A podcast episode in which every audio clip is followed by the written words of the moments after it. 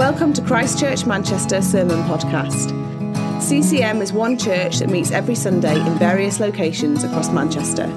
For more information about who we are or about our Sunday meetings, please visit www.christchurchmanchester.com. My home is not on this earth, not in this world. I would like to start by asking you if you have a catchphrase for life. Anybody? Do you want me to give you some examples of what I might mean? All right, what I mean is everything happens for a reason. what goes around comes around. Maybe it's sport related. In my family, you'll never walk alone. That's a big one for them. I guess in the football fans won't be here this morning, though, given what's happening at the same time. Um, maybe it's your mum's and it's live, laugh, love on the kitchen wall. Anyone? I don't know. But this morning, I would like to talk to you about my catchphrase for life, which is simply be still. Now, if you're observant or if you know me, you uh, will know that this is tattooed on my arm. It's right here. For those on the recording that can't see me, it is there. Um, but this morning, it's not a preach about why you should get tattoos. It's a preach about why this is on my arm, but also why this is imprinted on my heart and why it should be on yours as well. So, today we are continuing our series, A Summer of Psalms. You've got a gorgeous graphic behind you for that. And I'm going to be reading and speaking to you from Psalm 46 in the Bible. So, if you've got a physical Bible and you want to turn there with me, you can. If not, it will be on the screen as well behind my head, hopefully. Yes. Okay, Psalm 46. God is our refuge and strength, an ever present help in trouble. Therefore, we will not fear, though the earth give way and the mountains fall into the heart of the sea, though its waters roar and foam and the mountains quake with their surging. There is a river whose streams make glad the city of God, the holy place where the Most High dwells. God is within her, she will not fall. God will help her at the break of day. Nations are in uproar, kingdoms fall. He lifts his voice, the earth melts. The Lord Almighty is with us. The God of Jacob is our fortress. Come and see what the Lord has done, the desolation he has brought on the earth. He makes wars cease to the ends of the earth. He breaks the bow and shatters the spear. He burns the shields with fire. He says, Be still and know that I am God. I will be exalted among the nations. I will be exalted in the earth. The Lord Almighty is with us, and the God of Jacob is our fortress. Love these verses. So, um, like I said before, we are in the book of Psalms at the moment. And for those of you that don't know, the book of Psalms are basically a massive collection of songs, of poems, of things that are on people's heart, basically, in the time before Jesus lived. So there's lots of emotions expressed through these, lots of different situations, some of them good, some of them bad, lots of in between.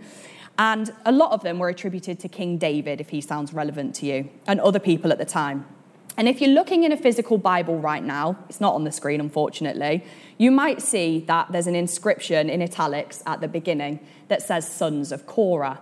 And I researched who these geezers are so that you don't have to. Um, effectively, they were some great musicians of the time. So, never mind your modern day musicians, these were the guys. And they wrote a lot of the songs that King David used in his services, much a bit like this one, I would suppose. Otherwise, but he wouldn't be reading off an iPad, would he? um, but I'm mentioning them now because I'm going to mention them a little bit later. So just keep them in the back of your mind somewhere, and we'll pause it there.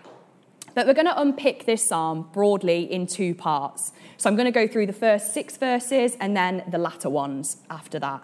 The first six I'm going to talk about as God's provision. And what I mean by that is basically what God does for us. So, kicking off into verse one. Now, if you can just put back on the screen, Stu, the original, because I realised I didn't put the verses as I went through, otherwise it would have been quite long. Thank you. So, verse one, we see that God is called our refuge and strength and an ever present help in times of trouble. These verses talk about the character of God and tell us that if we need a refuge, which is a safe place to be, that God Himself will provide that for us. If you need strength, you're feeling weak, God Himself will be your strength that you can draw upon. If you're needing help at any time, in any place, God will be there to provide it. He is ever present. And I want you to imagine a little toddler, maybe three years old at the play park. They've got these chubby little legs and they're running too excitably towards some kind of toy or something. And their little legs take them too fast and they stumble and fall and they scratch up their knees. And they're immediately crying and desperate for their parent to swoop them up into their arms and give them that comfort, that help, that strength that they need. Or even as a young adult, which most of you are here today, you're not a toddler, or you might not have one. Um, as a young adult, something goes wrong in your house. You're trying to cook something. You don't know what to do. Who do you call? A parent, a grandparent, another adult in your life. I can't get the white lumps out of the flour in the sauce. Please help me. I don't know what to do. That type of situation. We know as that small child and as that young adult that we go to our parent and God is our father and they provide us with refuge, with strength, and with help. Now, into verse 2, it starts with therefore. And therefore in the Bible is generally a note for us to pay attention here. It says, therefore we will not fear. Now, what this is saying here is that we can apply logic to our faith. So, because God is strong, because He is a place of refuge, because He is an ever present help, we have no reason to fear logically if we believe that about Him and His character. And coming back to this verse in its entirety, it says, Therefore we will not fear, though the earth gives way and the mountains quake with their surging. And I want you to envision, if you can, an earthquake sort of situation here, an extreme natural disaster. And I wonder if any of you have seen in the media recently about the wildfires, particularly in Maui in Hawaii. There's been mass destruction and devastation, and it can be hard to wonder how is God in the midst of all of that? But I don't know if any of you have seen that there is a particular building in the town centre which has remained, and that is the church. You can see it here behind me. For whatever reason, whether you believe it's God or not, this church has remained standing within that mass destruction, and it is the only building in the whole area that has. So the writer is telling us not to fear in these situations. And you and I's reference point for a natural disaster such as this might only be the media. It might only be seeing things like this on the news, or maybe in a film with some extreme tsunami or something. But if we take this less literally and think of it more figuratively, I wonder if you've ever felt a situation in your life where you feel like the ground is breaking beneath you, where you feel like your circumstances are just making you just feel like everything's crumbling around you. It's like, it feels like an earthquake. Things are falling apart and nothing is going right for you. Well, the writer is telling us not to fear in these situations. Though the ground's literally or figuratively falling, he says, We will not fear. And how can he say that and mean it? Well, do you remember I told you not to forget who these geezers, the Sons of Korah, were? They weren't just songwriters, they famously, their ancestors actually perished in a humongous earthquake that nearly eradicated the whole earth pretty much. And they still would have had this image in their head. It was a family story, it was a family narrative that they would have grown up hearing about. So when they're talking here about this extreme natural disaster, the mountains crumbling into the sea, this would have been an image and a story that they would have grown up with. And yet they said, We aren't to fear because God is our refuge and strength. Can I invite you to think about a moment in your own life, a narrative or a story that helps you trust in the strength of God? Or can I also invite you to think of a situation in your life where you've been left with disappointment and that situation has left seeds of doubt in your heart about God's power to be a refuge? Now, when we come into verse 3, it describes the seas roaring and surging. And perhaps some of your circumstances that came to mind just then feel like that, like encompassing waves that crash over you, that drown you. And the open sea can be a scary place, especially when the waves are high and the boat feels like it's surrounded. This is very much something I relate to, as someone who grew up going out on little boats. Now, it doesn't matter how many times you check the wave pattern or the wind forecast for the day, sometimes you would find yourself caught in the middle of rather large seas in a very small boat. And I'm not just being modest, it is a very small boat, okay? and the waves are up to your head. You can't see the sky for the sea. Everybody's a little bit frightened. The driver's pretending he's not frightened. We're all quite scared. The boat would fly up on a big wave. You'd think, oh my gosh, oh my gosh, crash straight back down. You'd be like, I'm alive. Oh my goodness. Scary vibes, guys, big seas. And I'll tell you what I used to do in those situations when I was that frightened. I would sing to myself. I'm trying to think of the time, what it would be I would sing. Probably One Direction, if we're being honest. I would sing to myself, right? But can you say in your life that you would have the peace in your stormy situation to sing in the middle of the storm? What are you clinging to in those stormy situations when the waves are crashing over you? What are you doing in those situations? What are you clinging to? Into verse 4, we contrast these raging seas with something more calming. It says, There is a river whose streams make glad the city of God, the holy place where the Most High dwells. And the calmness of a river is quite different to the raging of an angry sea. And the theme of rivers runs throughout the Bible and can illustrate a constant supply of provision and something that doesn't run dry. For example, in Isaiah 44 3, God says, For I will pour out my water on thirsty land and streams on the dry ground. God's promise is to supply constantly into our lives and into the dry areas. And we may not take the weight of this illustration particularly because we have a constant access to water in this country. You turn on your tap and there it is.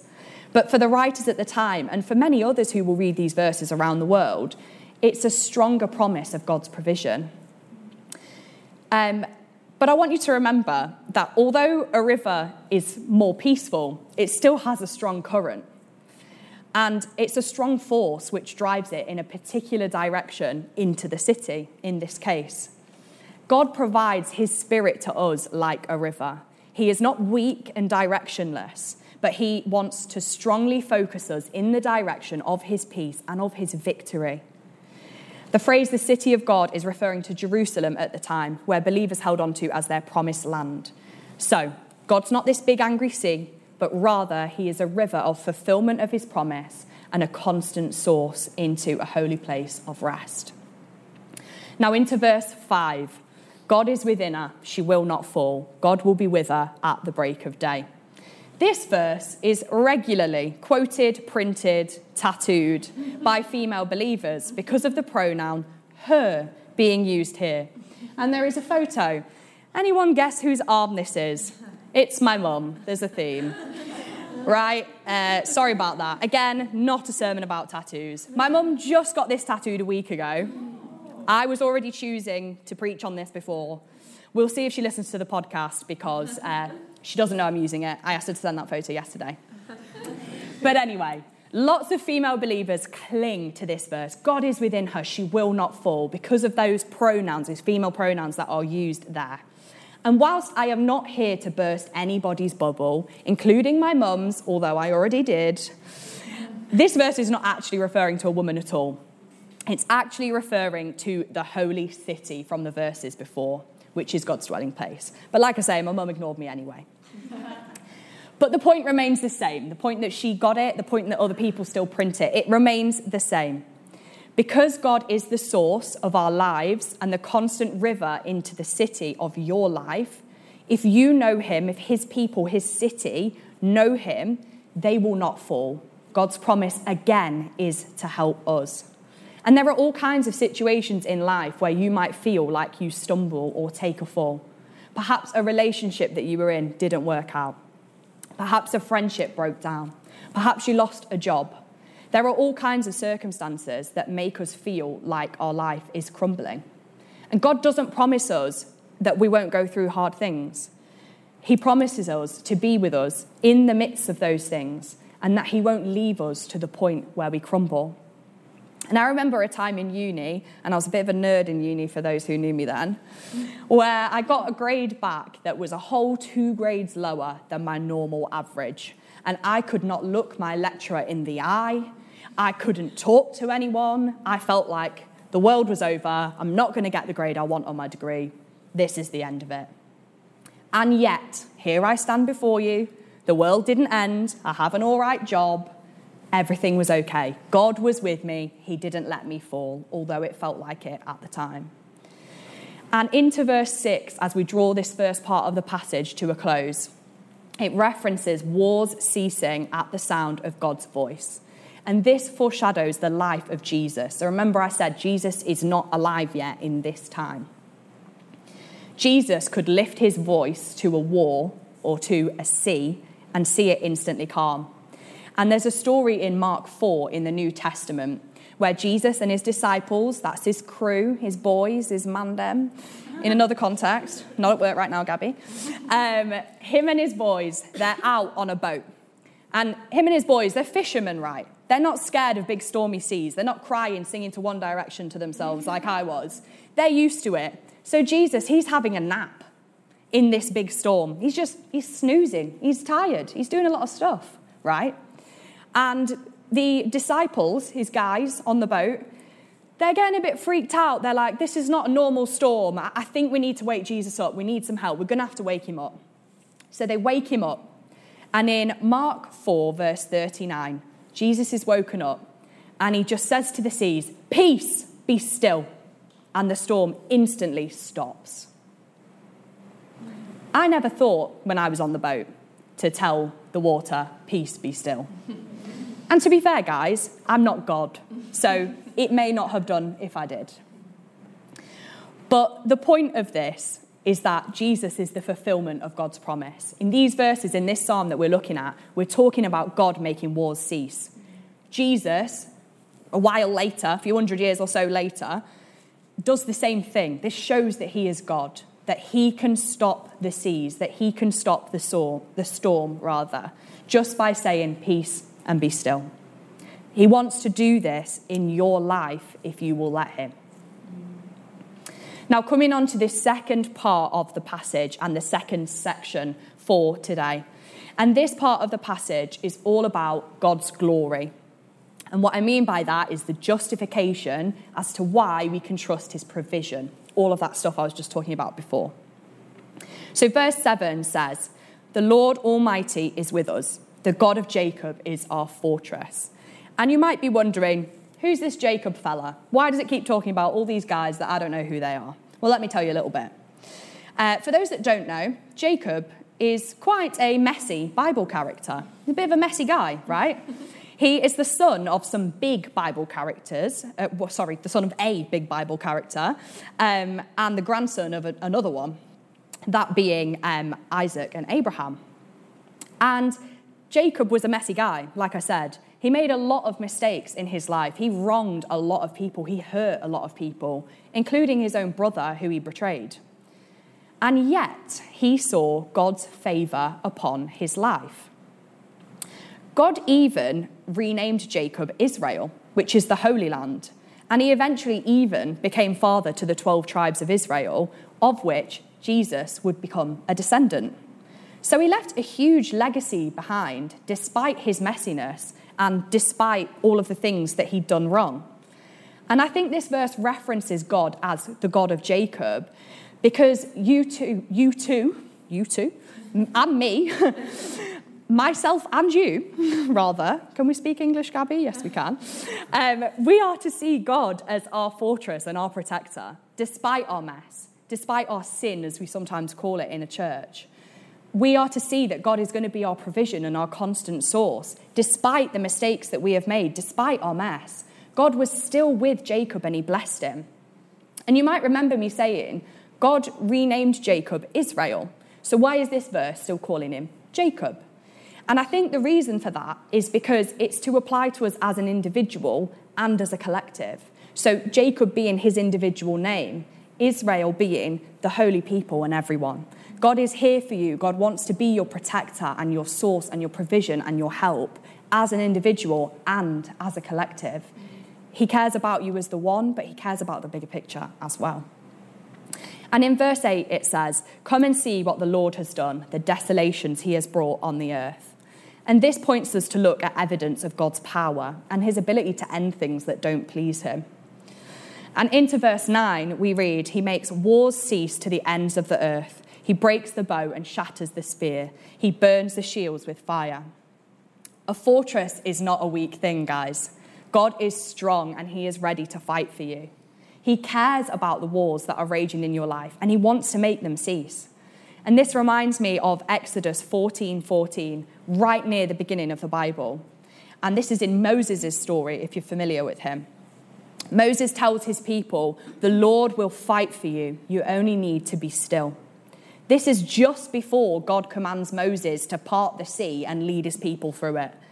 So, if God could part a sea for Moses and lead however many people through that sea, how much more does he want to work a breakthrough in your life and in your situation and show you that he is your refuge? Do you know that your shield in life is God and in his word itself?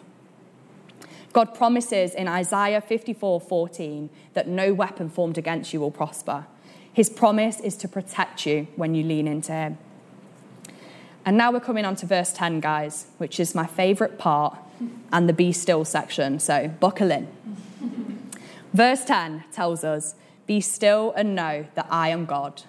I will be exalted among the nations and in the earth. How often can we say today that we are truly still? And I don't mean sat in your seat right now, and I certainly don't mean sat on your sofa later tonight. Are we not constantly busy working, studying, hanging out with friends, seeing family, traveling, putting in self care opportunities, whatever it might be? Do we add spend time with God to our to do list as something else to tick off in our busy lives and routines? Do we even do it at all, thinking that our rest when we're tired is better placed watching Netflix or having a bubble bath. I can be guilty of that one, which Ella will know quite well. and I know that focusing on God and slowing down has not always been a priority for me in the past. And when we are so focused on the things of the world going on in our lives, where the mountains feel like they're crumbling and the seas feel like they're surging, we can forget to slow down and be still in Him. And like I say, this has been true for me in the past. I have wanted the noise of life and of my situation to just stop so badly that I've tried to drown it out. And I had a way of doing this when I was 16 years old. And I just want to warn you that what I'm going to say next is maybe going to be a bit upsetting or possibly a bit triggering for some people. So I'm just letting you know that. But when I didn't know God's stillness and his ability to give me strength at 16 years old. And it felt like my life was falling apart, the world was crumbling beneath my feet. The only thing that gave me temporary relief was self harm. And in doing this, 16 year old me was seeking out a moment of quiet for the noise, a moment of war ceasing in my life. I so badly wanted to feel in control of something that when everything else felt so far out of my control, that felt like it helped. But let me tell you right now, guys, it didn't work. All it left me with was more pain, shame, and hurt. And I remember one night being in my bathroom crying after an incident of doing this and feeling so far alone and separate from everyone because I felt so much shame about this secret of what I had done. Maybe this is upsetting to hear because it resonates with some part of your life or your own story. I'm here to tell you today that being still in God is what is going to give you true rest. I'm a living example of this as I stand here before you, having tried this other method and others that I've not talked about this morning to find that stillness. It's His stillness that refreshes your soul, it's His kindness and love that silences the noise and gives you the relief that you need. Psalm 23 says, He leads me by quiet waters, He refreshes my soul.